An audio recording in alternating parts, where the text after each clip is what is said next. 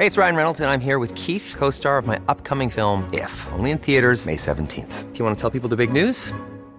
All right, I'll do. Sign up now and you'll get unlimited for $15 a month in six months of Paramount Plus Essential Plan on us. Mintmobile.com slash switch. Upfront payment of $45 equivalent to $15 per month. Unlimited over 40 gigabytes per month. Face lower speeds. Videos at 480p. Active Mint customers by 531.24 get six months of Paramount Plus Essential Plan. Auto renews after six months. Offer ends May 31st, 2024. Separate Paramount Plus registration required. Terms and conditions apply if rated PG. I'm Sandra, and I'm just the professional your small business was looking for. But you didn't hire me because you didn't use LinkedIn jobs. LinkedIn has professionals you can't find anywhere else, including those who aren't actively looking for a new job but might be open to the perfect role, like me. In a given month, over 70% of LinkedIn users don't visit other leading job sites. So if you're not looking on LinkedIn, you'll miss out on great candidates like Sandra. Start hiring professionals like a professional. Post your free job on linkedin.com/people today.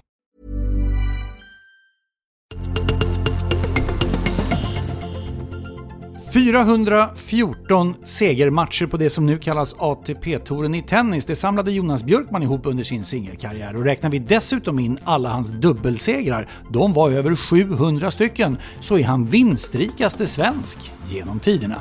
Jag kom ju osökt att tänka på när han gästade oss i avsnitt 161 som hette Jonas Björkman gör skillnad. Och det gör han verkligen. Han är ju dessutom nu expertkommentator. Ja, men eh, det är eh, från Jonas upp till tidernas främsta då när det gäller singel och dubbel ihop i världen genom tiderna när det gäller antalet vinstmatcher så är det en biten då till amerikanen Jimmy Connors som vann totalt och här kommer passande igen.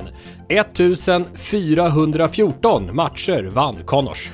2414 poäng, det är säsongsrekordet i den totala världscupen i alpint. Tina Maze från Slovenien satte det rekordet 2013 Eh, och det har varit riktigt nära att slås ett par gånger också av amerikanska Mikaela Shiffrin som ju nyligen övertog Ingmar Stenmarks rekord totalt i antal världscupsegrar. 414 målgivande passningar gjorde assistgeniet Stefan Skugga Nilsson för Luleå Hockey i dåvarande elitserien och SM-slutspelet. Men det är han två genom tiderna bakom HV71, Johan Davidsson. 414 utvisningsminuter. Det hamnade på Mikael Renbergs konto under hans 10 NHL-säsonger i serie och slutspel. De flesta av de här minuterna kom i Philadelphia Flyers tröja. Ja, men fattas bara, han tillhörde ju på 90-talet den så kallade Legion of Doom med Erik Lindros och John Leclerc. Domedag ja. Vi hoppas att det här poddavsnittet inte ska bli riktigt så eh, ödesmättat. här är Sporthuset avsnitt 414 Med Lasse Granqvist och Tommy Åström.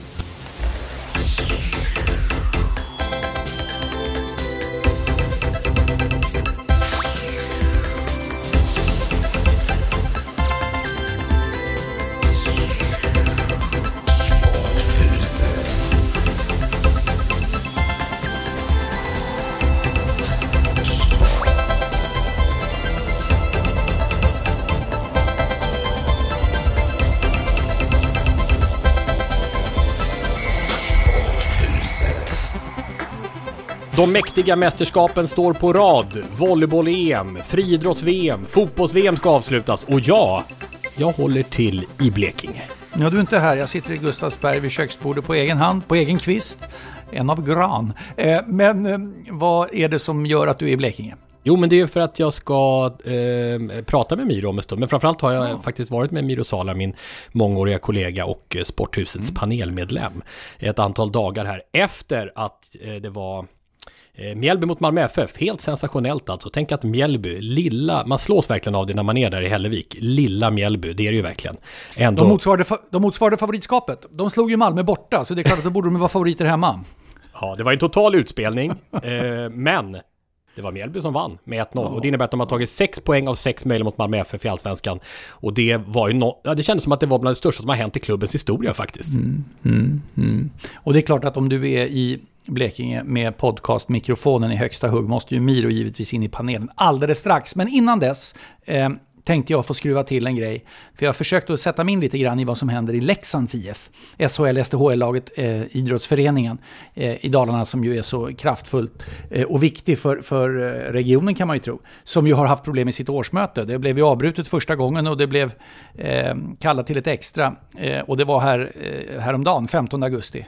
Ja, men jag Och kan hoppa var- in med mejl då, för det har ju studsat in ett par mejl i, i korgen om, om det också. Ja, Eh, berätta. Först, ja, först bara ett tack då när vi ändå pratar om mejlkorgen och sporthusetpodcast.se dit ni mejlar tankegångar och förslag på grejer till oss och vårt intro som ni hörde nyss, Jörgen Eksvärd, Rickard Ljung, Åsa Johansson och Samuel Sundqvist som kom med de där grejerna vi hade i början. Men Jonas, eh, som han heter, som skickat oss, han skickar så här, Lasse, han har också insett att det här är din hemmaplan, som är väldigt insatt i hur föreningsliv fungerar. Vad har du för tankar kring det som händer i Leksands IF? Valberedningen har nominerat förslag till styrelsen som ej är valbara då de inte varit medlemmar tillräckligt länge. Eh, regler som medlemmarna själva röstat igenom. Eh, precis. Först bara liksom säga, den grundläggande delen är att årsmötet bestämmer. Så är det. Eh, och i Leksand är det så att det finns ett, eh, en ganska stor del av medlemmarna som, eh, som protesterar mot, mot valberedningens förslag och protesterar mot eh, den vägen som, som föreningen vill, vill, eh, föreningsstyrelsen då som jag tolkar det, eh, vill sätta fötterna framöver. Men man ska också veta att föreningsstyrelsen har ju en del eh, stöd också, valberedningen har ju en del stöd också. Och därför har man då röstat i de här frågorna igen på, på det här senaste årsmötet. Och om jag förstod saken rätt, Mm, den här veckan Eh, alltså. Just det, så om jag förstod saken rätt så blev det en omröstning som säger är valberedningens förslag, är de här eh, personerna som, ska, som valberedningen eh, kandiderar med, eh, är de valbara ja eller nej? Och då sa årsmötet nej, det är de inte. Och då är ju saken avgjord. De är inte valbara. Sen vill jag säga så här, och det är till valberedningen som har jobbat i, Leksand, eh, i Leksands IF. Nej, jag tycker inte man kan gå fram med ett förslag till ett årsmöte och säga så här. Vi i valberedningen föreslår den här ordföranden och de här styrelseledamöterna. Och för oss i valberedningen är det take it or leave it. It's my way eller our way or the highway. Det vill säga, får vi inte igenom alla förslagen, då faller allt. Det tycker jag är fel. Därför att årsmötet måste ha rätt att säga ja och nej på respektive ledamot som föreslås. Eh, och ordförande ska väljas separat. Men för klubbens skull, för föreningens skull, kom nu överens. Leksand måste välja eh, en styrelse. Leksand måste vara en förening som har människor som leder föreningen mellan årsmötena. Annars har faktiskt Leksands IF ingenting som idrottsförening att göra. Så se nu till att sätta er om det så krävs dygnet runt och landa de här frågorna. Därför att så här kan det inte vara. Vi kan inte hålla på att ajournera årsmöten hur länge som helst. Vi fortsätter hålla koll på medlemsfrågorna runt om i det medlemsägda idrotts-Sverige förstås i Sporthuset. Eh, men nu börjar det bli läge att eh, hugga tag i den dramatiska avslutningen utav. VM-fotbollen. En kortis bara Tommy. Jag, jag tycker ändå att jag vill chippa in ett ämne, inte för idag faktiskt, men jag vill anmäla det nu. så vi får ta det i något Jag tar fram framöver. eh, papper och penna, jag kör ju så. Ja, men vi måste börja snacka om de här eh, oljestaterna som tar över gräddan utav fotbollsspelare från topphyllor. Inte bara sådana som har den främsta delen av sin karriär bakom sig, utan även andra. Eh, det börjar bli ganska många nu. Eh, kan man den, senaste, ja, den senaste raden är Neymar som hamnar i huvudstadsklubben i Saudiarabien. Eh, och han kommer alltså för det att ersättas med stora pengar. 1,7 eller om det var 1,8 miljarder svenska kronor per år i två år. En övergångssumma på en miljard kronor dessutom eh, som betalas till hans nuvarande franska klubb Paris Saint-Germain. Eh, men det här måste vi snacka om. Vilken betydelse får det här för de europeiska toppligorna? Vilken betydelse får det här för Champions League som har jag sagt var den absolut häftigaste klubblagsturneringen? Det senaste jag hörde, det senaste jag hörde, det är att eh, eh, Pro League i Saudiarabien har sagt att vi vill ju vara med i Champions League. Hallå, kan det vara möjligtvis så att eh, jag är på samma lina som, som er? Ja, men... Åh, härligt. Jens självaste Fjällström. Ja, det är ju, det är ju, vad säger man? Det är ju inte särdeles länge efter att matchen tog slut. Semifinalen för Australien mot England, eh, 1-3 på tavlan när alltihopa var över i en eh, larmig miljö får man väl säga. Och vi har sett bilderna på dig och Tony Gustafsson på sidlinjen vid x antal gånger. Men det räckte inte för den här gången. Ni laddar för bronsmatch mot Sverige. Hur mår du?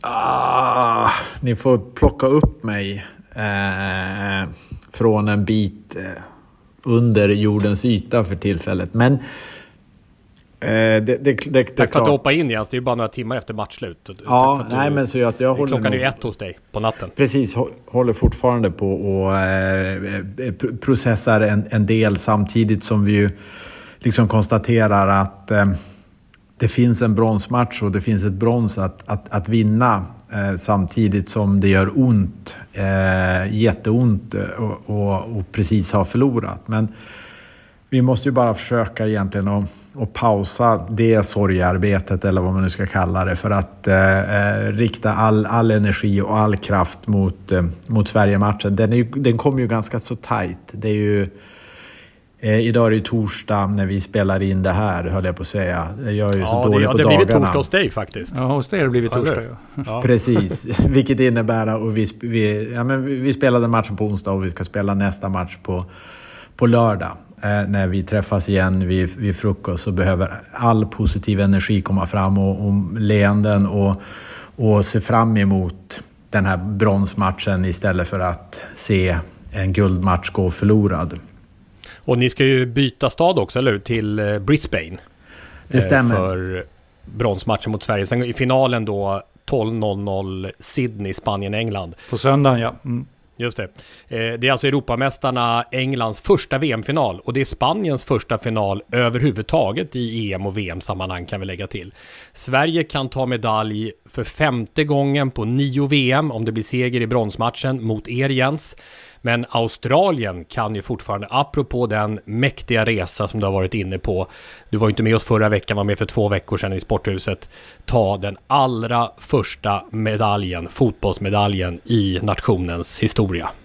Mm, hjälp mig och försök sätta in det i, i någon form av perspektiv. Även om ni är där hemma i Sverige och jag är här nere så, så tror jag att det skulle vara rätt så intressant att bara höra för att eh, få spelarna att förstå hur stort det skulle vara om eh, och när helst eh, vi vinner det, där, vinner det där bronset. Du vet, nu, nu, nu är det knepigt det här Jens, därför att nu, nu ber du oss att vi ska sitta tre stycken här och kuckelura. och kuckelura mot Sveriges bästa. Det, det, det, det, det, det, Nej, det kan man bestämt för. Sverige vill ju ha tufft alltså. motstånd. Sverige vill ju liksom inte vinna mot... Ja. Eh, Men det, det finns en skillnad. Eh, eller egentligen finns det två skillnader ska jag säga här mellan Australien och Sverige. Den ena har Tommy pekat på redan, nämligen att Sverige har varit i den här miljön tidigare av medaljer.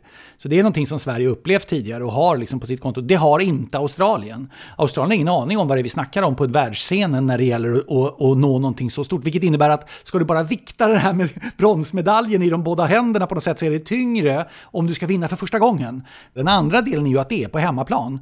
Och jag, men, jag såg ju nu bara innan vi började spela in hur det kom klipp från när Sam Kerr gör och vilket mål hon gör, det här 1 målet. Jag satt ensam här, eftersom Tommy har flytt till Blekinge, så satt jag ensam i tv-fåtöljen och kollade. Och jag studsade ju liksom upp så här liksom. Men, åh, vad man hade velat sitta och kommentera det där va!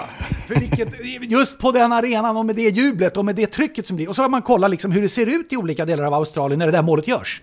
Mm. Och det är, liksom, det är ju helt vansinnigt alltså. Jag, jag, jag svårt att ta in det, att det är så stort och så enormt. Eh, massivt stöd för The Matildas liksom i, och det är ju superhäftigt. Så att det är ju liksom bilden som ska bära laget in i matchen i Brisbane. Det är ju, ja. det är ju en fråga för hela kontinenten. Ja.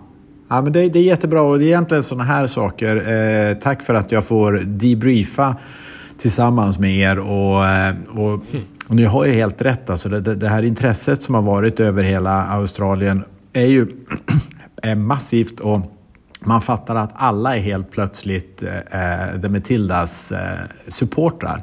Eh, go, go, go, go, we support you hela vägen och sånt där. Och jag efter den där Frankrike-matchen, då var ju alla som saliga och det var ju halleluja efter den där eh, straffsparksläggningen och ner på planen kom ju liksom massa olika typer av eh, eh, kända personer och sånt där, men man har ju ingen aning vilka de är där. Och så helt plötsligt stod jag och, och skakade hand med, med premiärministern utan att veta att det var premiärministern som jag pratade med och frågade hur, matchen, hur han tyckte matchen hade varit och sånt där. Och helt plötsligt har jag någon, en, en gråtande kvinna i, i, min famn där som är... Det var hans fru? Det var hans fru ja. Nej, det var idrottsministern.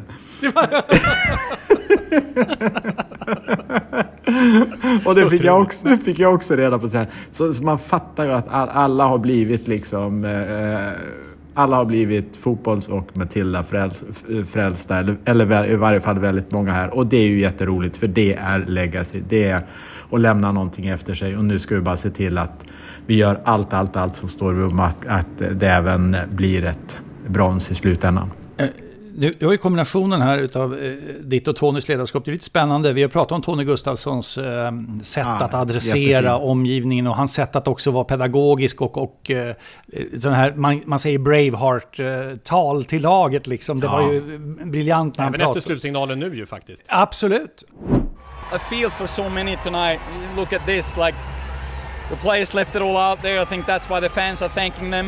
Um, but it was one of those nights. I've said it before. Uh, tournament football is won and lost inside the 18, and I think England was clinical tonight. Um, we had a chance for 2-2. A couple of minutes later, they, they scored 3-1 there. It's, it's one of those games, unfortunately.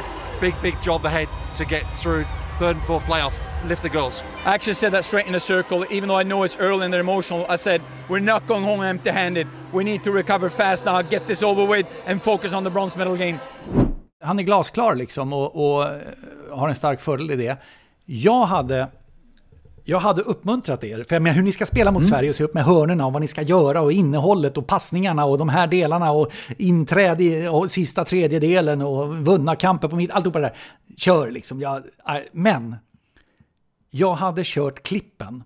Dels från arenan, det finns ju sju, åttaåringar liksom, eh, i jubel och glädje för Australien. Eh, suveräna närbilder alltså, eh, i, ifrån arenan. Jag hade kört klipp på, från olika delar det här, kanske då, om det finns på något när, när då idrottsministern gråter, men jag hade kört ute på torg och städer och pubbar och arenor och alltihopa det här som har varit. Och så hade jag kört och, och lägg på en jäkligt häftig musik va. Och så hade jag haft signalen till, till truppen att det är för de här ni spelar. Och jag hade tagit reda på att, eller hade jag hittat på att den nu här, med den här tjejen Lasse. heter Courtney, den här tjejen heter Melissa. Det är för dem ni spelar. Ni spelar för alla sjuåringar i Australien, ni spelar för alla gymnasister i Australien, ni spelar för alla idrottsministrar i Australien, ni spelar för alla på varenda pub, ni spelar för all ölförsäljning, ni spelar för every fucking kangaroo! För att ta medaljen liksom. Så att det är inte för er egen skull och medaljen. Han sa det så bra Tony när han sa att det inte är medaljen utan det är hjärtat som bultar innanför. Det är liksom det som ska fram i den här avgörande matchen. Det hade jag investerat på. Sen hade jag tagit några åt sidan hur de ska hantera Ilestedt på hörnor. Jag skickar ett klipp på det där eh, Jens, som du kan... eh, Fast det är klart, det är svårt med, med svenskan där ja. Eh, brandtalet från Lasse. Nej, Men du, nej, men det- det räcker med att jag vidarebefordrar Lasses eh, brandtal till eh, Tony så tror jag att han kan översätta det. Och, ja han är ju också Han brandtals... klarar sig rätt bra själv tror jag. Men du, tänk också att det blev, vi, vi, vi skojade ju nästan lite mer, vi har ju hållit på att prata om det här i ett år känns det som, det här mästerskapet. Och vi skojade nästan om, tänk om ni råkar på Sverige. Och då pratar vi ju i och för sig om final, men tänk att det ändå blir så för dig och Tony, eh, att det är Sverige som allting slutar med. Ja, ja men det, är, det, kanske, det, var, det var meningen på, på, på något sätt. Och det kanske hade varit så att om Sverige hade gått dit så hade vi också gått dit. För det var, det var eh, ödet eh, att vi ska springa på varandra. Nej, men det känns ju jätteroligt att, att möta Sverige och möta eh, Gerhardsson och, och, och hans eh, gäng. Och nu ska jag sätta mig omedelbart när, när vi lägger på den här eh, avsluta det här samtalet och eh, titta igenom Sveriges match mot USA och säkert ytterligare någon för att liksom få ett grepp om eh, Varför USA-matchen egentligen? Eh, USA-matchen, dels för att eh, USA var, var bra i den matchen och Sverige hade problem. Eh, och det tycker jag liksom, eh, det, det är ju det man vill se. Man vill se vilka, vi, vet ganska väl vad som är Sveriges styrka, men vi vill ju också se deras svagheter. Och då kan ju det vara lite lättare när det är ett motstånd som är så bra. Eh, så att svagheterna syns tydligare. Och, och det tror, tror jag USA-matchen kan, kan ge oss. Och sedan så tror jag också att de är i formation lite påminnande om, om vårat lag och sådär. Jag har redan tittat lite grann på Japan och det, det finns liksom några likheter där och så. Men, men jag tror, eh, tror mer på den. Men sen har ju vi eh, analytiker som har tittat på alla matcher. Eh, men men eh, vi kommer säkert att träffas i, i eh, morgon bitti och vi kommer inte ha sovit speciellt många timmar för nu är det liksom, vad är klockan här nu? 20 över ett på natten och... Men ska du inte går- sova nu då Jens? Är det inte bättre att sova och sen Nej, gå upp? Eller? du, du, Nej. du kanske nästan hör att man är ju eh, lite lätt speedad fortfarande efter, efter Ja, matchen. du ser samtidigt att- lite grogg ut på blicken, vilket jag förstår också. Ja, det, det, blir väl liksom en kombo av de där två, två delarna i varje fall. Men så att jag vet att jag kommer inte att somna före tre. Och då kan jag lika gärna jobba fram till klockan tre och så sedan får jag sova några timmar och så sedan upp och köra. Och det finns några spelare som jag känner att jag skulle vilja träffa direkt imorgon bitti eh, och hämt, försöka hämta upp dem. Eh, mm. De, de man kan eh, riskera att eh, gräma sig över prestationen igår eller eh, individuellt misstag och känna sig skyldig. Det måste pausas och så får man ta det mm. efter Sverige-matchen, efter VM och ta, eh, bearbeta den sorgen då. Det har vi inte tid med just nu. Helst ska, när de går och lägger sig nu så ska den eh, sättas på paus eller vara färdigprocessad så mycket det bara går. Det finns ingen anledning att gå och knoppa nu. Väck Tony in på rummet och börja samla kraft. Det viktigaste ni har imorgon bitti, det är precis det du signalerar nu Jens. Det är ett leende. Projicera bara jublande australiensare på hela frukostmatsalen. Australiensiska mål, Sam Kerrs mål och straffen. Det är bara att ta också från kvartsfinalen och så. Med, Hur mycket med som helst. Det enorma straffdramat. Ja. 11 straffrundor och jag såg ditt leende så ofta på bänken där också. Du, du, ni klipptes in rätt mycket, du och Tony. Och det var ja, ett spett irriterade man, mycket tycker jag. Ja, men när man såg den franska coachen, han såg pressad ut, han var där bakom. Det var som att du hade ett litet, även om du var jättenervös förstås, så var det som att du hade ditt härliga lilla leende någonstans där ändå. Och jag tänkte, den här karman, den smittar av sig på spelarna. ja, jag hoppas det i varje fall. Nej, men det... det det, det, det, finns så mycket som jag eh, eh, gärna vid tillfälle i kommande inspelningar hoppas få möj, möjlighet att, att, dela med er. För nu känner jag Hur mycket att, som helst. Men det vill vi inte ha nu. Det finns inte en chans. Du har andra grejer att tänka på. Det är kolla matcherna och börja samla kraft. Sen tar ja. vi och utvärderar alltihopa. Debriefingen av totala turneringen har vi sen. Men, men jag är ju sotis alltså. På, su, supersotis på er. Att ni får vara med om någonting så otroligt kraftfullt som bilderna från Australien har visat att det här är. För det här är ju någonting som går utanför en fotbolls, fotbollsmatch, fotbollsturnering. Den, går ju, den går, det, det når ju ut till så otroligt många fler. Och jag lovar, de kommer vara där för den här lördagsmatchen också. Det kommer Tom och jag och rätt många andra vara också. Även om jag vill formellt sett säga att mitt svenska medborgarskap, det, jag måste ju bara stryka under det alltså. Så om Peter Gerhardsson ringer så ska jag komma med några tips. Nej, jag skojar bara.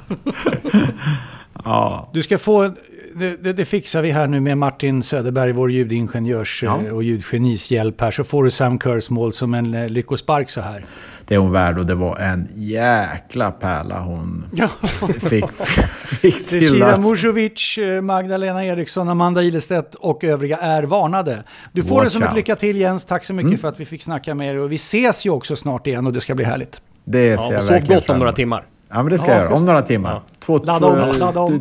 två timmars jobb i varje fall här. Mm. Ladda om. Hej då Jens. Ha det bra. Hej då. Hej då. Kör och ni hör själva, nu stiger förväntningarna. Ford finns på andra sidan. Kör håller i, väntar på att Ford ska komma, testar skott själv. Skjuter, vilken, vilken mål! Sam Kerr!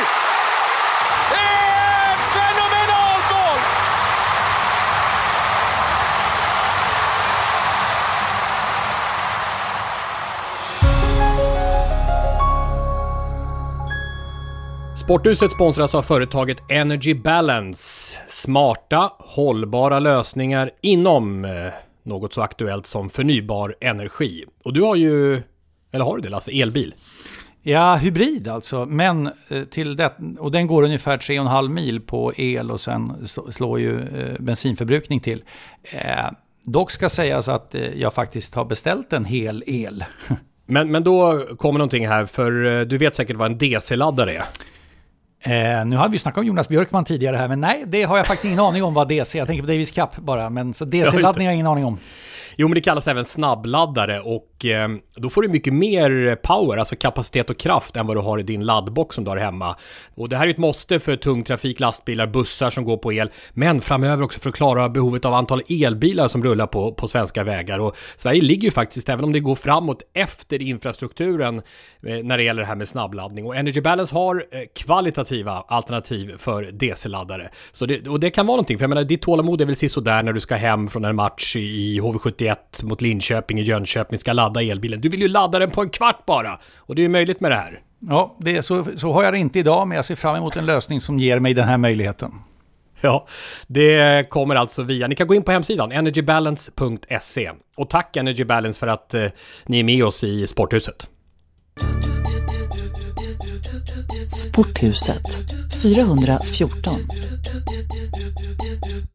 Men nu anropar vi New York, Manhattan och Irma Helin Zibanejad. Hallå där! Det måste vara din favorit, Lasse, att ropa in New York. Man får ropa upp New York, blir jag så glad över. Men hörni, men vi, det är klart att det, vi, vi, ska ju också erkänna att det är deppigt. Därför att eh, eh, svenska strävan efter en final i VM, inte en medaljmatch för den kvarstår ju, men finalen släcktes av Spanien. Mm. Hur, eh, eh hur eh, upplevde du matchen Irma? Nej men eh, jobbig förlust att smälta. Jag gick upp igår 04.00 på morgonen liksom och eh, ser den här matchen och eh, hade ju inte ens hunnit fira klart innan Spanien hade eh, avgjort och gjort 2-1 målet. Så det var, det var tufft att smälta, tycker jag, den här förlusten. Um, så mm, lite småtjurig fortfarande faktiskt. Såg du att jag skickat sms till dig i halvtid eh, mitt i natten där i USA mm. och bad om en halvtidsanalys när du låg där? Det var kanske lite, för, lite overkill kanske. Men nu kan det komma nu istället. Ja, halvtids, ha, halvtidsanalysen eller? Analys av hela matchen och egentligen kanske ta det stora perspektivet kring Sveriges VM även om bronsmatchen återstår om vad som har fungerat och vad som inte har fungerat. Du som verkligen kan det här utan och innan. Du bevakade ju landslaget nyligen i OS och så vidare och ja, du har ju följt det jämt. Mm. Alltså, först och främst så tycker jag att det är imponerande vilka nationer som är bakom oss i det här världsmästerskapet. Det är liksom USA, Tyskland, eh, Brasilien med flera. Väldigt, väldigt skickliga lag som hamnar bakom Sverige. Och jag tycker att slutspelet har varit eh, mm, imponerande. Att slå ut USA vet vi alla är, är svårt. Att slå ut Japan som jag tyckte var kanske det landslag som hade imponerat mest innan Sverige fick möta Japan. Eh, och sen då möta Spanien som jag tycker till slut välförtjänt går vidare mot Sverige. Spanien är bättre i tekniken och passningsskickligheten. Och det är väl ett ständigt problem hos svenska lag, eh, både på herr och damsidan, att den individuella tekniken och passningsskickligheten inte är på den högsta nivån om man jämför med eh, till exempel Spanien. Då. Men det är ju den vägen vi har valt att gå i Sverige också. Men är det inte mm, något mer till och med notabelt att, att Sverige behåller positionen som en topp 4-nation i världen. Damfotbollen har ju utvecklats kraftfullt. Eh, och har ett VM med 32 nationer och, och matcherna, innehållet, underhållningen, inramningen, allt liksom har ju bara fullständigt forsat över fotbollsvärlden. Eh, och jag kan vittna om det, jag har varit ute och rest under den här turneringen skull, jag har varit en sväng i Mellanöstern, jag har varit i Sydostasien. Vad snackar de om tror ni? Mm. Det, alltså det, är en, det är ju en förändring som ju är monumental för damfotbollen skulle jag påstå. Och jag tror Fifa Internationella fotbollförbundet, de sitter nog med lite gapande munnar så här och tänker Wow! Mm. What the fuck just happened? Jag tycker att det är ett utropstecken att Sverige fortfarande är en topp 4-nation fast den internationella konkurrensen har blivit skarpare. Inför mästerskapet, väldigt, eh, vi pratade om det här med Mia Eriksson som varit med två gånger, bland annat förra avsnittet, men också inför mästerskapet. Det här med att det var lite wake-up call för mig när, när hon kom in i eh, avsnitt 410 och sa, för då var det så många som sa att ja men vi håller på att bli omsprungna av en hel damfotbollsvärld i, i kraftig utveckling. Och, och, och, det fanns mycket negativism. Och hon sa, nej men det är Sverige, Sverige, är, Sverige är med där uppe. Mm. Och, och sen eh, blev det precis så också. Så det, det, det blev lite mitt i prick faktiskt. Alltså många som jag inte visste kollade så oerhört mycket damfotboll har sagt väldigt starkt att vi håller på att bli omsprungna. Nu kan det vara så att mm. det de gör till vardags är att sitta och kolla på lika mycket damfotboll som till exempel jag och Mia då. Men, Troligtvis inte. Men, men om nu fallet är att de inte gör det, då är det ganska intressant att man är så snabb att slänga sig med det uttrycket. För det utgår ju bara från att ligorna runt om i Europa blir starkare. England, eh, Premier League blir starkare på damsidan. Eh, ja, alla europeiska ligor. Barcelona är hur bra som helst.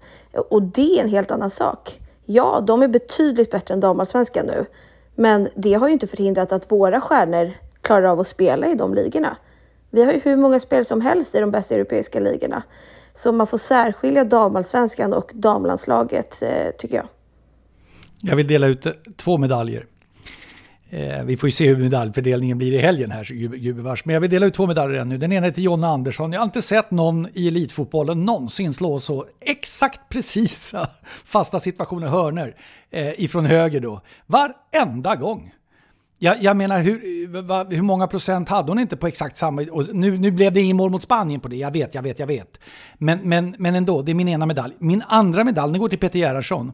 Det är fullständigt lysande underhållning på presskonferenserna när han ska Bumblebee. prata engelska. Det klarar han inte av så bra. Fallfrukt var ju fint när vi skulle beskriva att det, vi, vi plockar redan en fallen frukt. Liksom. Det är bra att ha, ha det som utdelning. You, you, can, you can score goal in, in different ways and uh, we know that uh, not only she scores directly, just all this, um, I don't know what it's called, now it's difficult, but when old fruits in trees is falling down, you have to pick them up, and that's what they did in the last game. Falling fruit, och när han går in i städskrubben. Har ni sett det? Han lämnar podiet eh, går, och så missar han första dörren på något sätt. Han går ju så himla strävsamt och lugnt och så här. Så öppnar han dörren till städskrubben. Det står ju en funktionär där och bara tittar på honom. Och så går han in där och så står han där den här halvsekunden som gör att det blir stor humor. Va? Och så skrattar han, vänder sig om och går liksom till den dörren han ska gå till då. Det är för mig skön stil måste jag säga. Eh, sen var ju inte Sverige sådana sopor att de skulle vara i städskrubb, jag tycker inte det. Trots att det nu inte blir guldmatch. Han har ju lyckats väldigt, väldigt bra sen han klev in i, i svenska damlandslaget med att... Eh, alltså det är sällan jag har hört om en förbundskapten som är så oerhört omtyckt av så många. Även de som inte blir uttagna så känns det verkligen som att han har rak och liksom bra kommunikation. För jag slänger ut två medaljer jag med till dem jag tycker har varit bäst hittills. Mm, gärna. Mm, då har jag på andra plats då, Amanda Ilestedt. Eriksson igen! Och Ilestedt i mål! Ilestedt i mål! 1-2 Sverige! Hon kan göra det med fötterna också! Inte bara paddan. Amanda Ilestedt! Som jag... Eh, jag, hade, alltså jag, jag har spelat med henne själv i ungdomslandslag och vet att hon är en rejäl och duktig mittback. Men eh, hon har överträffat mina förväntningar. För jag var, jag var lite orolig eh, kring de positionerna. Men eh, näst bäst i Sverige i det här mästerskapet tycker jag. Och sen så tycker jag att den som varit genomgående jämnast och bäst är Elin Rubensson. Mm. Eh, hon har varit eh, så jäkla duktig i en position som eh, ja, Seger kommer inte spela. Vem ska ta över den här rollen? Kan någon klara mm. det? Och det har Rubensson gjort. Alltså hon har täckt ytor, hon vinner boll, hon spelar framåt väldigt ofta till spelare i bra lägen och en riktigt bra speluppfattning. Så det är för mig mästerskapets eh, bästa spelare fram till semifinalen. Efter eh, Sveriges förlust mot Spanien i semifinalen så drog det också igång en diskussion här i, eh, i tidningarna kan man väl säga om att, att det är för en okritisk granskning av landslaget från eh, ja, från medialt håll som inte står i paritet med eh, tongångarna när herrlandslaget blev utslaget ur turneringen. Det var ju som att olika tidningar kastade fram och tillbaka mellan varandra och någon krönikör tog kanske därför i extra från tårna om att det saknas vinnarmentalitet. Sverige går alltid långt men vinner inte titlarna. Eh, och vi har också fått någon impuls till Sporthuset också via mail att damerna bedöms med en annan snällare måttstock. Eh, någon lyssnare som skrev att vi också för okritiskt pratat om VM. Ja, det, det, för mig blir det lite... Det blir, det blir...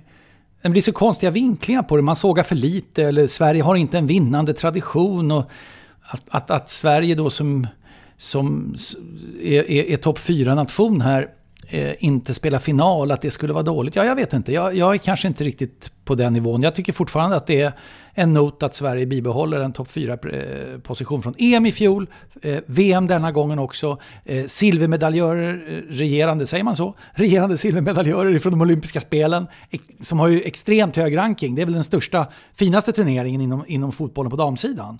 Eh, där jag nu tror att, att det kommer att bli, bli Eh, en utjämning av det kopplat till VM nu då, efter den här eh, framgången som VM-arrangemanget har varit, både i regnet, gud vad det har regnat, på Nya Zeeland och i Australien. Det stämmer också inte det här med att, alltså jag tycker att journalistiken har varit eh, absolut inte för mycket gulligull.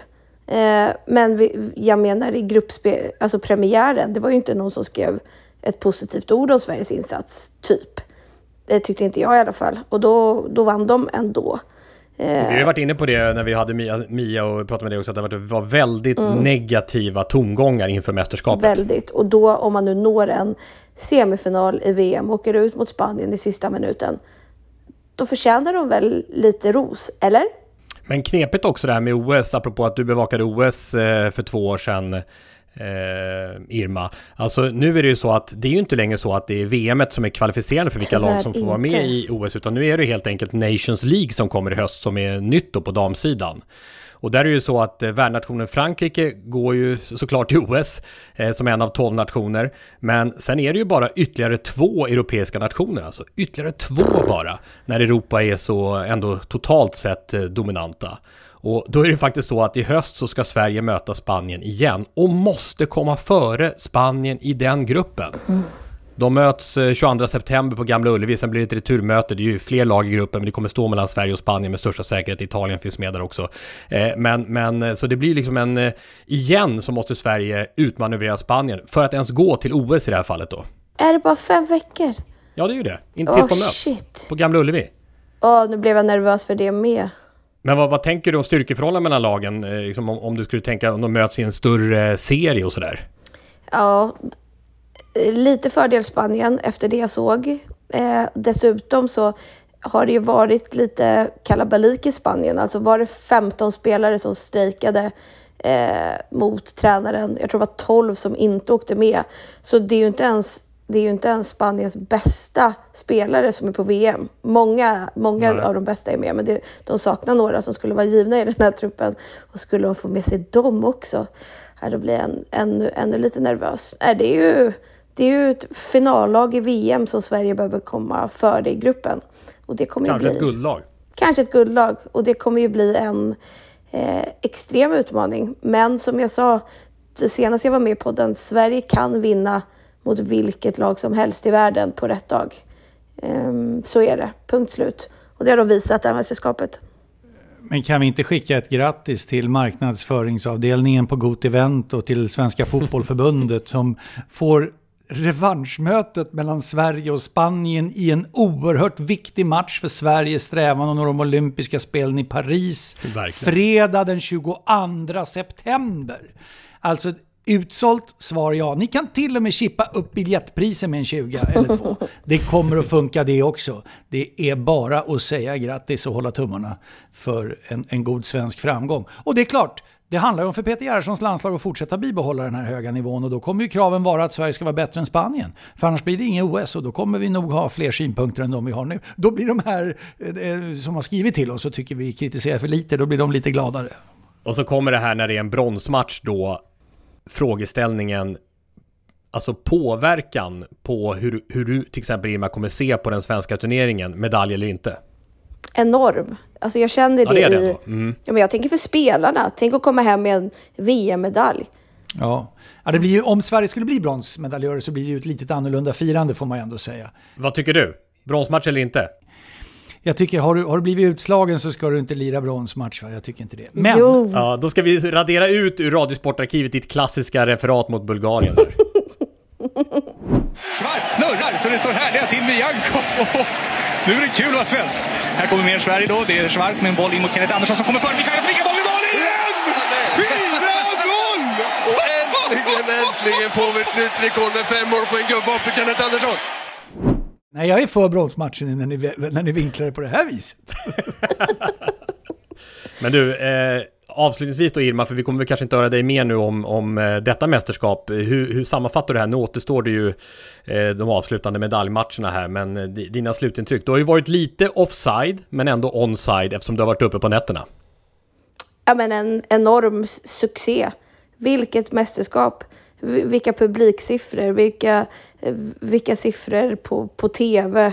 Eh, äh, det, det känns som en liten revansch. Man, man brinner ju, när man får kämpa, helt ärligt har man fått göra det när man liksom har spelat om fotboll hela sitt liv och bara höra i mångt och mycket att man är en onödig utfyllnad. Det, det måste jag säga, liksom, att det, det kostar pengar, det kostar pengar, det kostar pengar. Och det var, nej, jag är jätte, jätteglad och, och, och stolt över det här mästerskapet. Ja men fina avslutningsord eh, Irma när vi nu ska släppa dig ju. Mm, vi ska idag. säga tack till Irma och vi ska, eh, inte nog med det, jag, jag ber att få tacka för mig också. Ja, visst. Ja, du ska också vidare ja. Ja, jag rekommenderar mig inte, jag tackar för mig. Men, men, Då kommer du eh, missa friidrottssnacket som kommer snart. Ja, det blir spännande att ta del av sen eh, när, när du går vidare där du befinner dig i Blekinge. Eh, Ja. Han dyker väl upp snart eftersom du är hemma hos honom, Miro Salar. Men till att börja Ja. med alltså, eh, tack och hej till Irma. Vi ses snart. Ja, det gör vi. Härligt. Hej då. Ha det bra, hej. Hey, it's Ryan Reynolds, and I'm here with Keith, co star of my upcoming film, If, only in theaters, May 17th. Do you want to tell people the big news? All right, I'll do it. Sign up now and you'll get unlimited for $15 a month in six months of Paramount Plus Essential Plan on us. Mintmobile.com slash switch. Upfront payment of $45 equivalent to $15 per month. Unlimited over 40 gigabytes per month. Face lower speeds. Videos at 480p. Active Mint customers by 531.24 get six months of Paramount Plus Essential Plan. Auto renews after six months. Offer ends May 31st, 2024. Separate Paramount Plus registration required. Terms and conditions apply if rated PG. Hiring for your small business? If you're not looking for professionals on LinkedIn, you're looking in the wrong place. That's like looking for your car keys in a fish tank. LinkedIn helps you hire professionals you can't find anywhere else, even those who aren't actively searching for a new job but might be open to the perfect role. In a given month, over 70% of LinkedIn users don't even visit other leading job sites. So start looking in the right place. With LinkedIn, you can hire professionals like a professional. Post your free job on linkedin.com/people slash people today.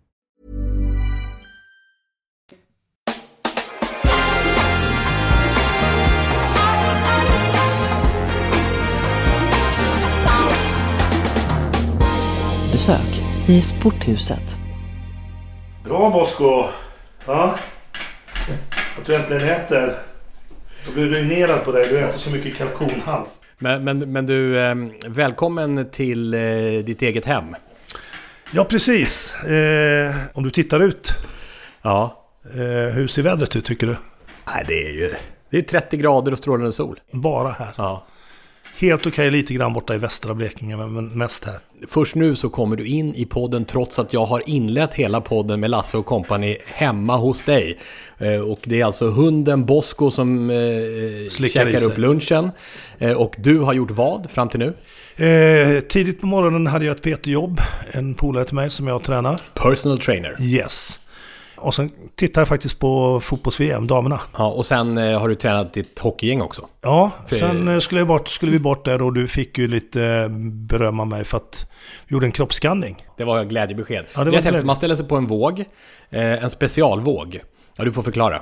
Ja, nej, det heter ju inbody då, alltså man skannar av kroppen och så ser man då sa- kroppssammansättningen, allt från viscerala fettet, alltså det farliga fettet, yttre fettet, muskulaturen, vänster sida, höger arm, vänster arm, bålen, eh, låren och så vidare. Så kan man se hur muskulaturen sitter och framförallt så är det ju jätteviktigt när jag jobbar med hockeyspelaren så här, om vi får en skada att vi ser till att, han åter, eller att de har fått tillbaka sin muskulatur och styrkan eh, så man inte hoppar in för tidigt och det är ganska lätt att få skador igen. Någon gång ska jag försöka leta upp dina säckar av beundrarpost eh, från 80-talet som jag vet att dina döttrar har pratat om att de finns någonstans. Men du håller dem undan med tanke på hur stor du ändå var. Hur populär du var i, i svensk friidrott på 80-talet. Det ska vi komma ihåg. Även om du inte tog någon medalj på något stort mästerskap. Det var riktigt nära. Men där går ju pilarna till det 19 världsmästerskapet i friidrott som du ska åka till denna fredag. Alltså dagen efter att den här podden kommer ut. För att återigen jobba för Radiosporten. Vi gjorde det för första gången 2001 tillsammans. Först var det inomhus-VM i Lissabon. Men sen var Edmonton va? Mm, precis. Jag som är hockeyfan då, vem träffade man där? Veckans Wayne. Yes. Gretzky. Wayne Gretzky Ja. var ju på plats. Ja, det var häftigt.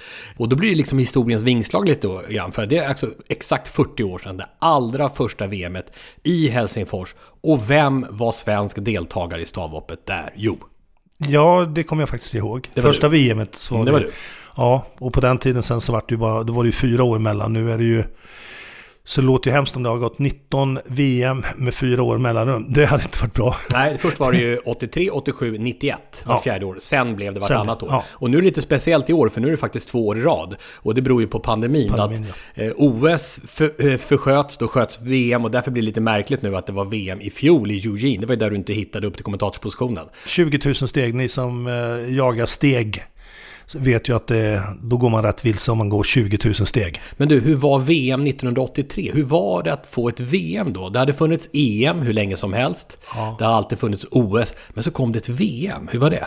Nej, men det var häftigt eh, tyckte man ju då att vi egentligen skulle få ett eget världsmästerskap. Sen det är klart att det är ett minne, så är det ju. Jag som inte är så, så här mycket nostalgisk över och kan väldigt lite om mig själv, vill jag på säga vad jag har gjort. Så, så kommer man ju givetvis ihåg OS i Moskva, sitt första OS då och första VM. Det är klart man kommer ihåg det. Det var ganska kul med när du var med senast i Sporthuset och kärleksbombade Patrik Sjöberg. Mm. Då du inte visste att du hade varit med i samma tävling. Alltså i, eh, i, i, i på D-galan. Och inte bara det, du blev tvåa i tävlingen och slog Sergej Bubka, världsrekordinnehavaren. ja, nej jag kommer inte ihåg det. Uh, ärligt talat. Nej, jag, men däremot kom du ihåg Patriks hoppande, men inte ditt eget. Ja, nej, men så är det faktiskt uh, med rätt mycket saker. När, när jag får frågan om jag har några minnen så blir det lätt att jag fångar upp andra saker istället. Och uh, en annan sånt här, när vi ändå pratar höjdhopp så är det ju Stefans OS-guld som mm. du och jag refererade mm. tillsammans var ju otroligt häftigt. Och...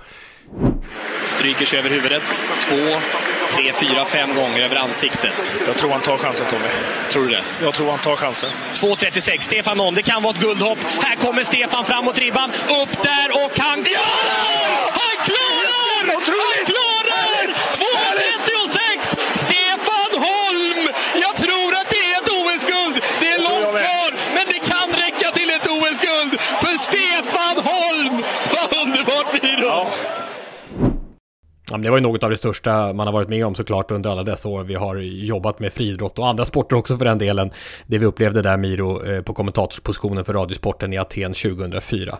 Nu är det 19 år senare och VM i Budapest och eh, vi kan väl kika på och fundera kring svenska topplaceringar, möjligheter till medaljchanser. Det är väl tre stycken kan man säga som har chansen, alltså svenskar, att till och med ta guld.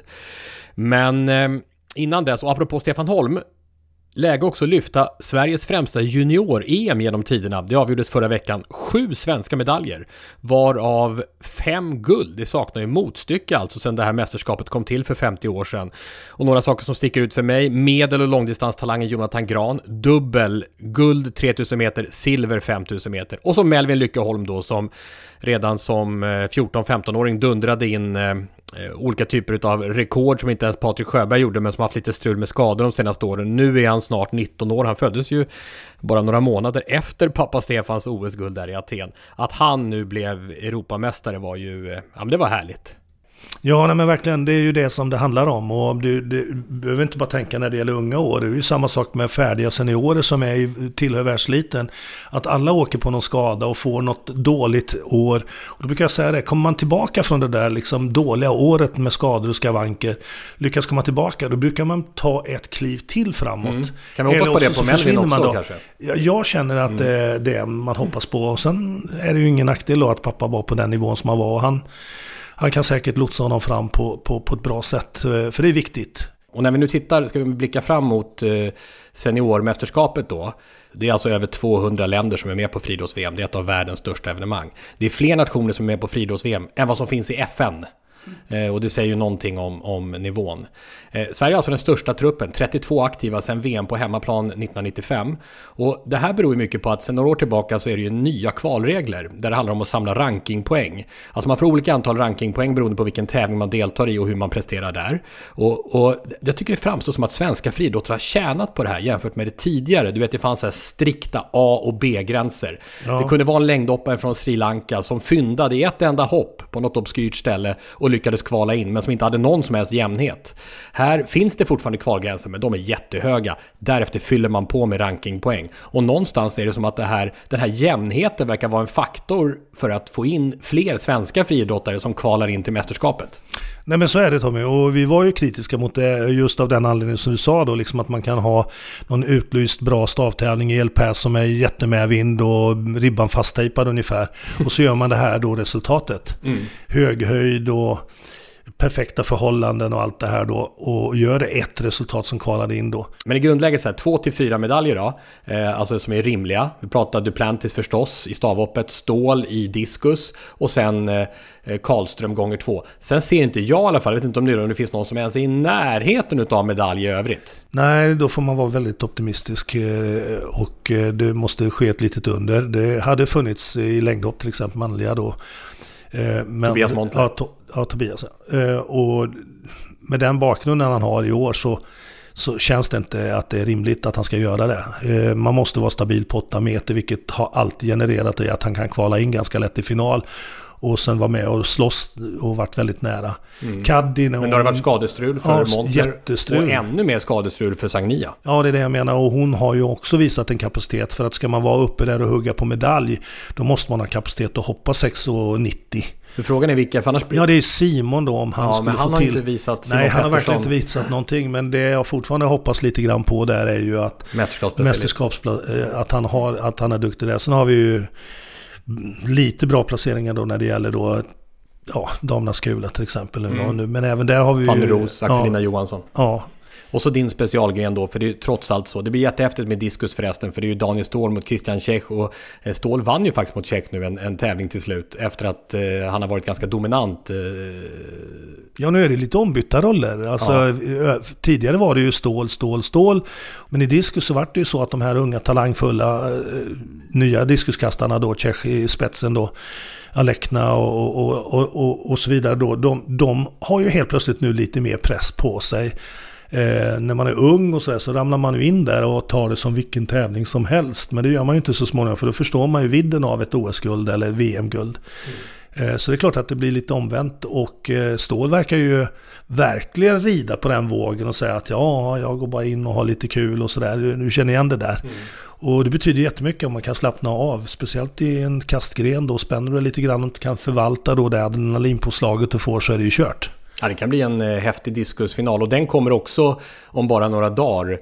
Det är alltså på måndag kväll, diskusfinalen klockan 20.30. Stavhoppet finalen är ju sista helgen. Det här pågår ju nio dagar, så vi hinner med en podd till innan det är dags för det, så vi kan återkomma till det. Men eftersom vi ändå har dig med nu Miro, Duplantis förlorade om vi säger så. Han blev fyra i den sista tävlingen före eh, VM. Och sen var det just att Chris Nielsen vann också som är huvudkonkurrent och som ändå är en kille som kan hoppa över 6 meter. Så frågan är om det finns någon anledning till oro eller inte när det gäller Duplantis guld. Nej, jag känner inte det. Jag har bara fått ordning på kroppen och sådär. Jag förstår, jag, snarare då som jag varit inne på där utan att kritisera Greg som förmodligen är ansvarig för att han tävlade där. Så hade jag ju kanske valt att stå över den helt och hållet. Han hade någon liten eh, problematik? Ja, nej, men han har det. Och, och, men det har med bäckenet tydligen att göra. Okay. Så att det, det, går ner en känning i baksidan av låret. Mm. Vad jag var rädd för det var ju att, man, att det satt vid, i hamstringen och, och då är ju risken att man drar den. Och det funkar ju inte. Och det är klart som sjutton att när du frågar mig vad som är unikt med Mondo så är det ju hans ansatshastighet. Mm. Och det är klart att kan man inte springa maximalt då eh, tar man ju bort hans bästa kvalitet. Och då är det inte så konstigt att man har det. Och man, det är lite svårare att välja stavar och allt det här då. Så att det där var bara en tillfällig Men du kan vara säker på att det, att det är lugnt med det då? Vad har du hört? Ja, nej, men jag har hört att det är lugnt. Han mm. Eh, har ju det flög över en eh, fysioterapeut från USA som han är van att jobba ihop med. Och han har ju haft den typen av känningar tidigare så att eh, han har säkert fått ordning på det. Eh, och eh, väntar med hoppningen. Men jag vet att han har hoppat eh, på träning nu och det har gått bra där. Så att eh, nej, jag känner mig väldigt, väldigt trygg eh, i det.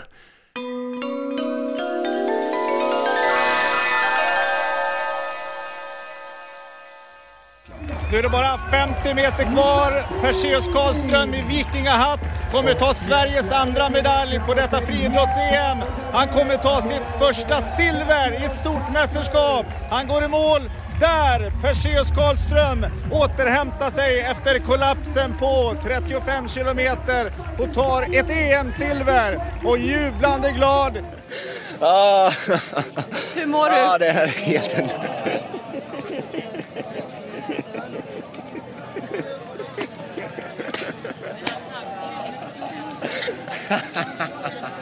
Aj. Vad är det som händer inom dig? ja, det vet inte. Det, ja, det är helt underbart.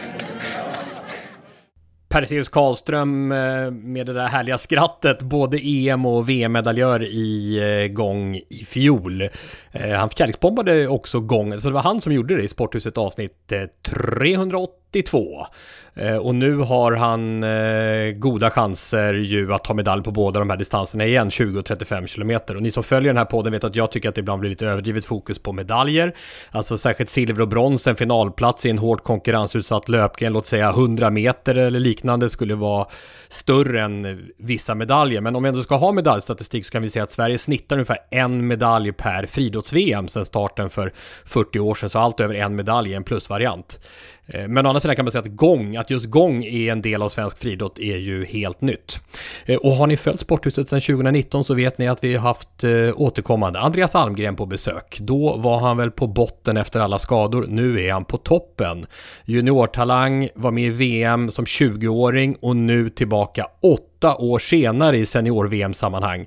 Eh, han har ju satt svenska rekord både på 1500 och 5000. Oerhört intressant förstås för oss och alla andra hoppas jag att följa honom. Tänk om han kunde gå till final på 5000 och säga, ja låt säga bli, vad ska jag säga, topp 8. Ja, alltså det hade ju varit, det hade ju varit otroligt häftigt. Och det som du är inne på då, att skulle han göra det så, så gör de ju bragdartat egentligen då mm. med den typen av konkurrens som finns. Och det har jag ju aldrig varit Eh, Eh, rädd för att säga att eh, när det gäller teknikgrenarna så det är klart att vi har mycket, mycket lättare att eh, placera oss och ta oss till finaler än, än löpare har. Det är ju inget snack och du var inne på sprint var ännu tuffare. Alldeles strax ska, vi, ska du få kärleksbomb också, en gren som vi drog till förra veckan. Men först en liten meny när det gäller VM.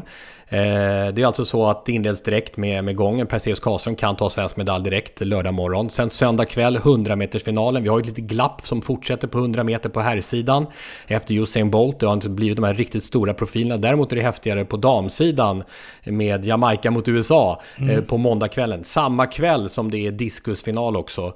Sen onsdag, dagen innan nästa podd, då är det norsk afton. Ja, det är det. Ja. För de Men låt mig säga så här när det gäller den svenska truppen. Ja. Det är alltid viktigt att du startar bra. Så vi utgår ifrån då att vi får medalj på gången. Ja. Sen följer vi upp det med eh, ett diskus, eh, en diskusmedalj. Mm. Och så går det lite så här halvdant. Men så avslutar vi med ett guld. Mm. Och, det är ett perfekt upplägg. Men frågan är vad som händer onsdag kväll. Karsten Warholm och Jakob Ingebrigtsen. Samma kväll! Ja. Samma kväll! Mm. Dessa unikum, Jakob Ingebrigtsen, som banne mig närmar sig Hisham El Gerouts världsrekord på 1500 meter Mm. alltså. Det är sådana grejer som inte ska kunna hända ifrån nordbor. Och eh, när det gäller då ja, mästerskap och hur, hur bra man än är så sätta världsrekord på VM på 1500, Nej. det kan vi ju inte förvänta oss. Det har blivit världsrekord på 800 faktiskt på OS ju, men 1500 Ja. är ännu tuffare att sätta världsrekord. Och, men jag tänker på sikt, och du bara säger någonting om Ingebrigtsen. Han har ju brutit med sin pappa ju. Ja, det, Så det är ju stor fnurra på tråden. Pappa som trä, istället tränar hans norska konkurrent som är med här. Ja, Så att det är ju, och som är ganska ja, vass. han gjorde ju under 3.30 här. Ja. Så att det är ju, eh, det är ju det är ju stort eh, familjedrama. Ja, ja, ja verkligen. Kärleksbomba? Nu ska vi kärleksbomba. Nu ska vi kärleksbomba. Ja, vi ska kärleksbomba, kärleksbomba, kärleksbomba, kärleksbomba idag. Det är inte alltid du har närkontakt med kärlekspåsen. Här får du den. Nej, den är så fin. Du ska få dra en lapp ur den där så småningom. Men först ska vi prata om det som vi drog senast. Mm. Eh, vad stod det på lappen? Var det spjutkastning? Ja, det stod bara spjut. Spjut stod det Och kanske. jag som är väldigt historieintresserad, jag började direkt prata om så här nästan neandertalarna. Alltså det, det ursprungliga, vi jagade med spjut och så vidare. Man förstår ju varför spjut fanns med från scratch i, i idrottstävlande, eller Ja, absolut. Det är så basalt och jag gick tillbaka och tittade, det var alltså en av tävlingarna i antikens olympiska spel. 700 före Kristus. Mm, det var fann- faktiskt en bit innan jag kvalade in till Ja. OS. Men det var också samma grej som du också tävlat i spjut. För det, då var det en del i en mångkamp. Alltså då Ja, på, de. Mm. på antikens olympiska spel. Det fanns med då, dels fanns det att man skulle prickkasta, det vi har sett på en del galor i modern tid Ja, också som en underhållsmoment. Och dels också eh, kasta så långt som möjligt. Eh, Men det passar så bra om du skulle kunna trumma på med och berätta mer om spjut. För visst har du tävlat i, i spjut? Ja, nej, men jag gjorde ju ett par tiokamper där. Eh, när jag var 19 år så var jag med i Nordiska... Eh, ja, jag platsade faktiskt till landslaget i juniorlandslaget där och gjorde det. Hur långt kastade du? Ja, med det gamla spjutet så har jag inte tävlingspers men eh, kastat 67,5 vilket visar ändå att man har en viss talang.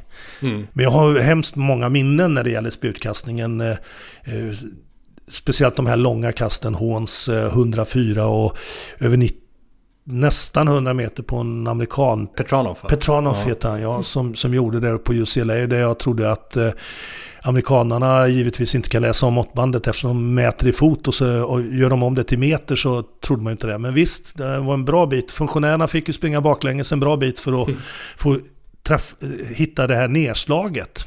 Och då, innan vi liksom berättar om tjusningen med spjut, då kan vi ta det också. För det som hände på 80-talet, det är ju det som inte har hänt i någon annan gren faktiskt. Att man att man raderade alla gamla resultat. De Ja. fick ligga bara som gamla rekord. Och så gjorde man om det. På vilket sätt gjorde man om det och varför? Alltså man flyttade ju tyngdpunkten på spjutet. Och det var ju egentligen då rätt många tävlingar där det blev eh, ja, pajasmätningar för att spjutet slog ner platt.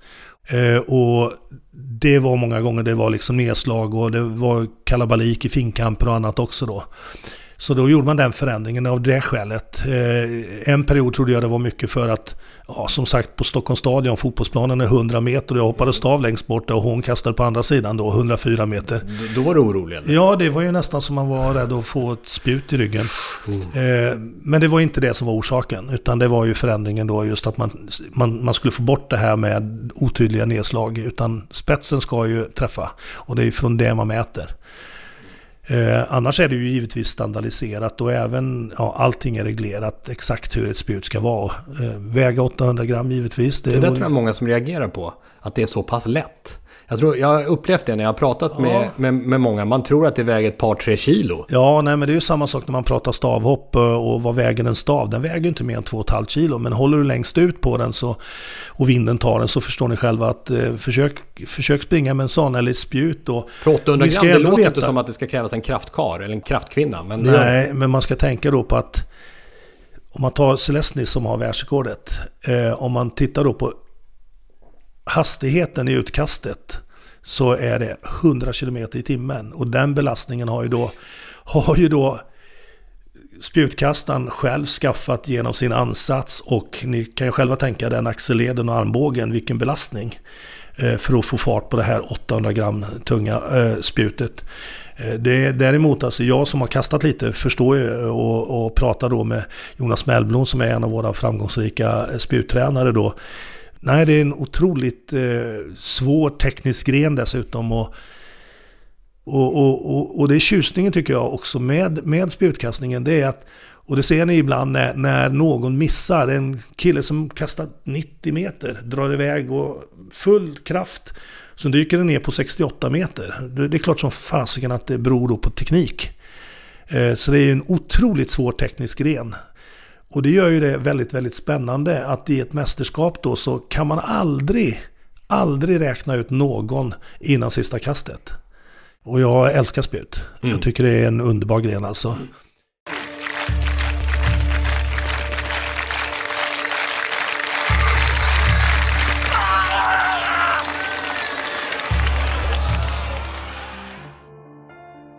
En av världens ledande spjuttränare genom tiderna, den förre förbundskaptenen Anders Borgström, en riktig hedersman. Han sa så här till mig alldeles nyligen när jag frågade alltså vad är tjusningen med spjut? Och då sa han, och hör här. Spjutkastning är som livet självt. Först så går det fort. Sen i mitten så når det sin topp. Och på slutet, när det slår ner och landar, då blir det mätbart. Ja, det var, det var fantastiskt att höra detta. Ja, och Jag sen- måste få använda det ordet Ja, för en gångs skull. Ja, för det, det var verkligen en fin beskrivning. Kastet på, det- den är ju i luften spjutar, kanske i fem sekunder. Och det finns ingen annan teknikgren där det pågår så länge. Liksom. Det är inte ett hopp som pågår så länge, något annat kast. Det är fem sekunder. Det är ganska lång tid. Ja. Och sen just se hur det flyter ut. Om det var en ren träff, då ser man ju det. Eh, tycker jag då ganska tidigt i kastet. Och det är också häftigt att se det. Ja, ja, ja, ja, där satt det. Men om vi pratar om världsrekordinnehavaren Jan Chelesny, 98,5 meter, 98,48. Det var ju länge sedan, alltså det är i mitten av 90-talet. Och har stått sig sedan dess. Fullkomligt överlägsen i, den, i, i spjuthistorien, får vi säga. I alla fall med det nya spjutet.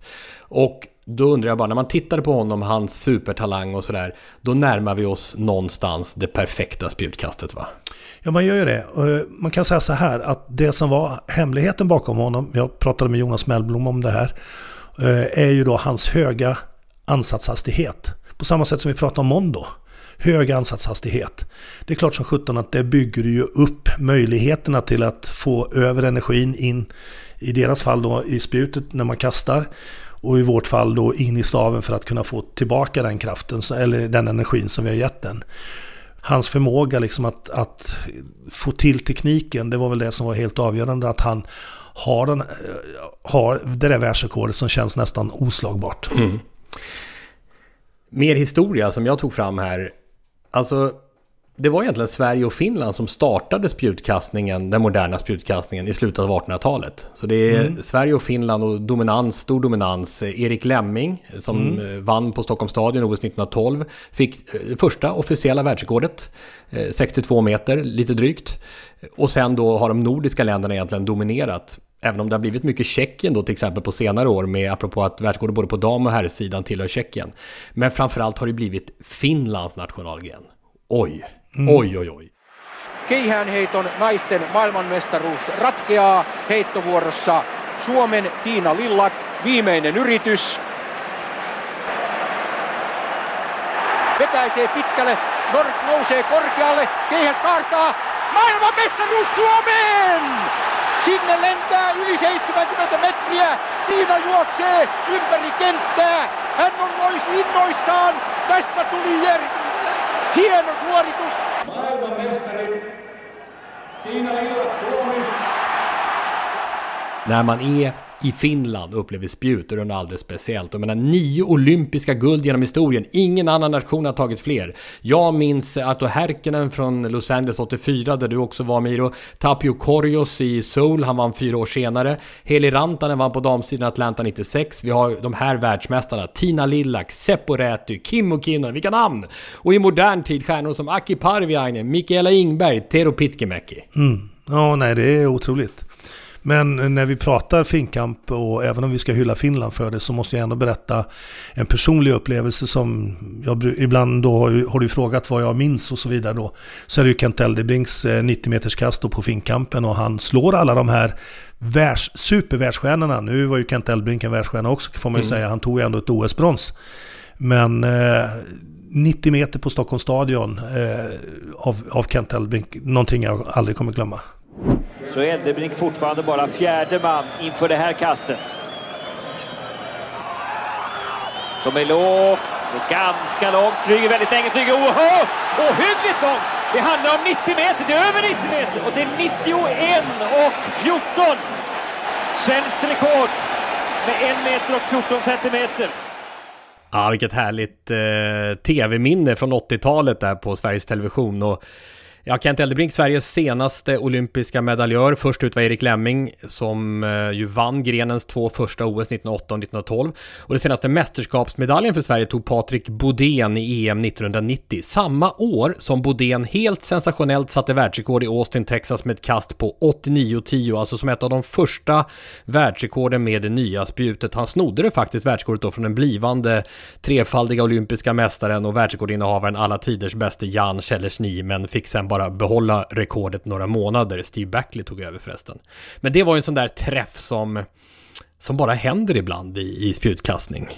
Ser man det i slow motion så ser man alltid att spjuten vibrerar lite grann. Men det ska göra det så lite som möjligt. Och se då det perfekta utkastet där det sticker iväg. Och man ser redan i det ögonblicket att det här kommer bli ruskigt, ruskigt långt. Mm. Eh, nej, det, det är häftigt. Mm. Nej, det, det, är en häf, det är en häftig gren alltså. Jag, jag, jag älskar den. John Zalesny, three gold and a silver, 38 years old, 6 feet, 185 pounds. You don't have to be big to throw this thing far. He is a legend. A lot of his competitors say he invented this event.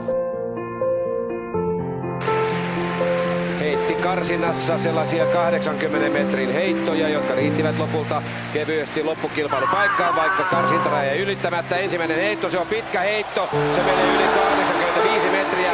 Jan Zelesni, tsekki 85, 92 kilpailun ykköseksi. Ei voi sanoa, että tulee puskan takaa, kun kyseessä on Jan Zelesni, vai mitä? Först går det fort, sen i mitten så når det en höjdpunkt. Sen på slutet... Då är det mätbart. Då är det mätbart. Häftigt. Ja. Eh, när vi nu ska dra en lapp till nästa vecka och det är du som gör det. Jag gör det ja. Mm. Och det är en kärlekslapp hoppas jag. Ja, jag tog inte ens med olyckspåsen för jag känner Nej, på mig att du är lite som Lasse. Då hade du tagit en lapp ur den vet du. Ja. Nu vecklar jag upp den då. Och eftersom du sitter mitt emot så kommer ju inte det vara så svårt. Oj! Vi pratar Finland. Oj, det fortsätter. Boboll. Är inte det lite finskt? Jo, det är ju, fi- det är ju verkligen... Det, jag tror bara det, Det- finns det- i Finland. Ja, det kanske bara Ja, finns det är en sport som i princip bara finns i Finland. Ja. Boboll. Men du, då, då De kan kastar spjut eller boboll? Det var en bra röd tråd apropå Finland. Ja. Men då kan vi kanske göra så att vi kopplar upp någon finländare nästa vecka som kan få reagera på vår kärleksbombning av spjutkastning. Om det är något som ska läggas till. För det kan Ja. finnas någon underbar finsk historia som vi inte fick med här. Ja, absolut. Eller? Det finns ju många som helst tror jag. Boboll alltså. Jag kommer ihåg när vi var i Vasa i Finland förresten och skulle kommentera friidrott du och jag. Då när du kom, kom in på hotellrummet så stod det på mitt hotellrum Välkommen Tommy Åström. På ditt stod det Välkommen ärade Miro. Ja, jag kommer ihåg att, du, att det var skapade en viss irritation. Jag har svårt att släppa det. det. Det var ju som att du var så populär efter, alla, efter allt du hade tävlat där. De älskar ju sitt eh, idrottande och så. Nej, men det gör de verkligen. eh, Och jag har alltid blivit väl mottagen. Trevlig resa, som det brukar stå i de här resebokningarna vi får ifrån eh, när vi jobbade på Radiosporten tillsammans. Säger jag till dig Miro, för eh, du sticker ju nu till Budapest. Ja, det gör jag. Men Och- jag gillar ju inte att resa. jag men det ska det bli fruktansvärt kul när man väl sitter på Ja, men Det plats. var därför vi brukar skoja om det, att vi gillar inte det trevlig resa. För ingen av oss ville resa iväg, men samtidigt så älskar vi att vara på själva Ja, friidrottsarenan. det, är- det är så det är. Så helst vill man ju st- nästan sova Fler, där. fler saker som du älskar, det är ju nytryckta startlistor. Ja, varma, ska, varma, ska de vara dessutom. Och tänk den dagen de inte kommer i form av fysiskt papper, då kommer jag bryta ihop. Kom, den dagen kommer ju säkert. Men det är, har de ju försökt på flera mästerskap, men de har inte lyckats. Det blir ett sista medskick. Eh, kör hårt på friidrotts-VM tillsammans med Alexander Lundholm och eh, Bengt, Bengt Schött. Schött. Mm, Radiosportens sändningar, verkligen att rekommendera. Och, och tack för att jag fick eh, ha ditt hem under den här dagen. Ja. Den här poddagen. Ja, nej men du var välkommen. Det tyckte, det tyckte ju framförallt så var Jycken väldigt intresserad av att träffa dig. Han har inte gjort det. Och vi avslutar med supportersång som vanligt. Jane Howarth, en av våra lyssnare som hoppas att England det här veckoslutet ska bli världsmästare i fotboll. Här är deras VM-låt 2023. Sporthuset är tillbaka om en vecka. Hej då! Hej då! Woke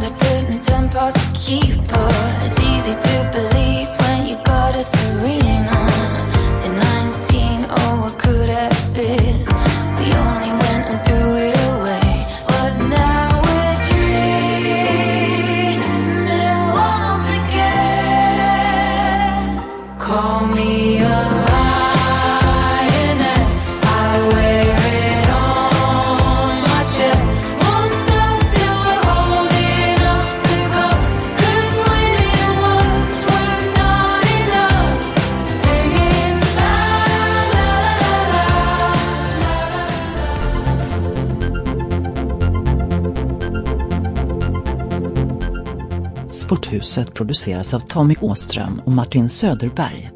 På webben sporthusetpodcast.se Jinglar gjorda av sånggruppen Sonora, Patrik Oman, Jonas Jonasson och Albin Blomgren.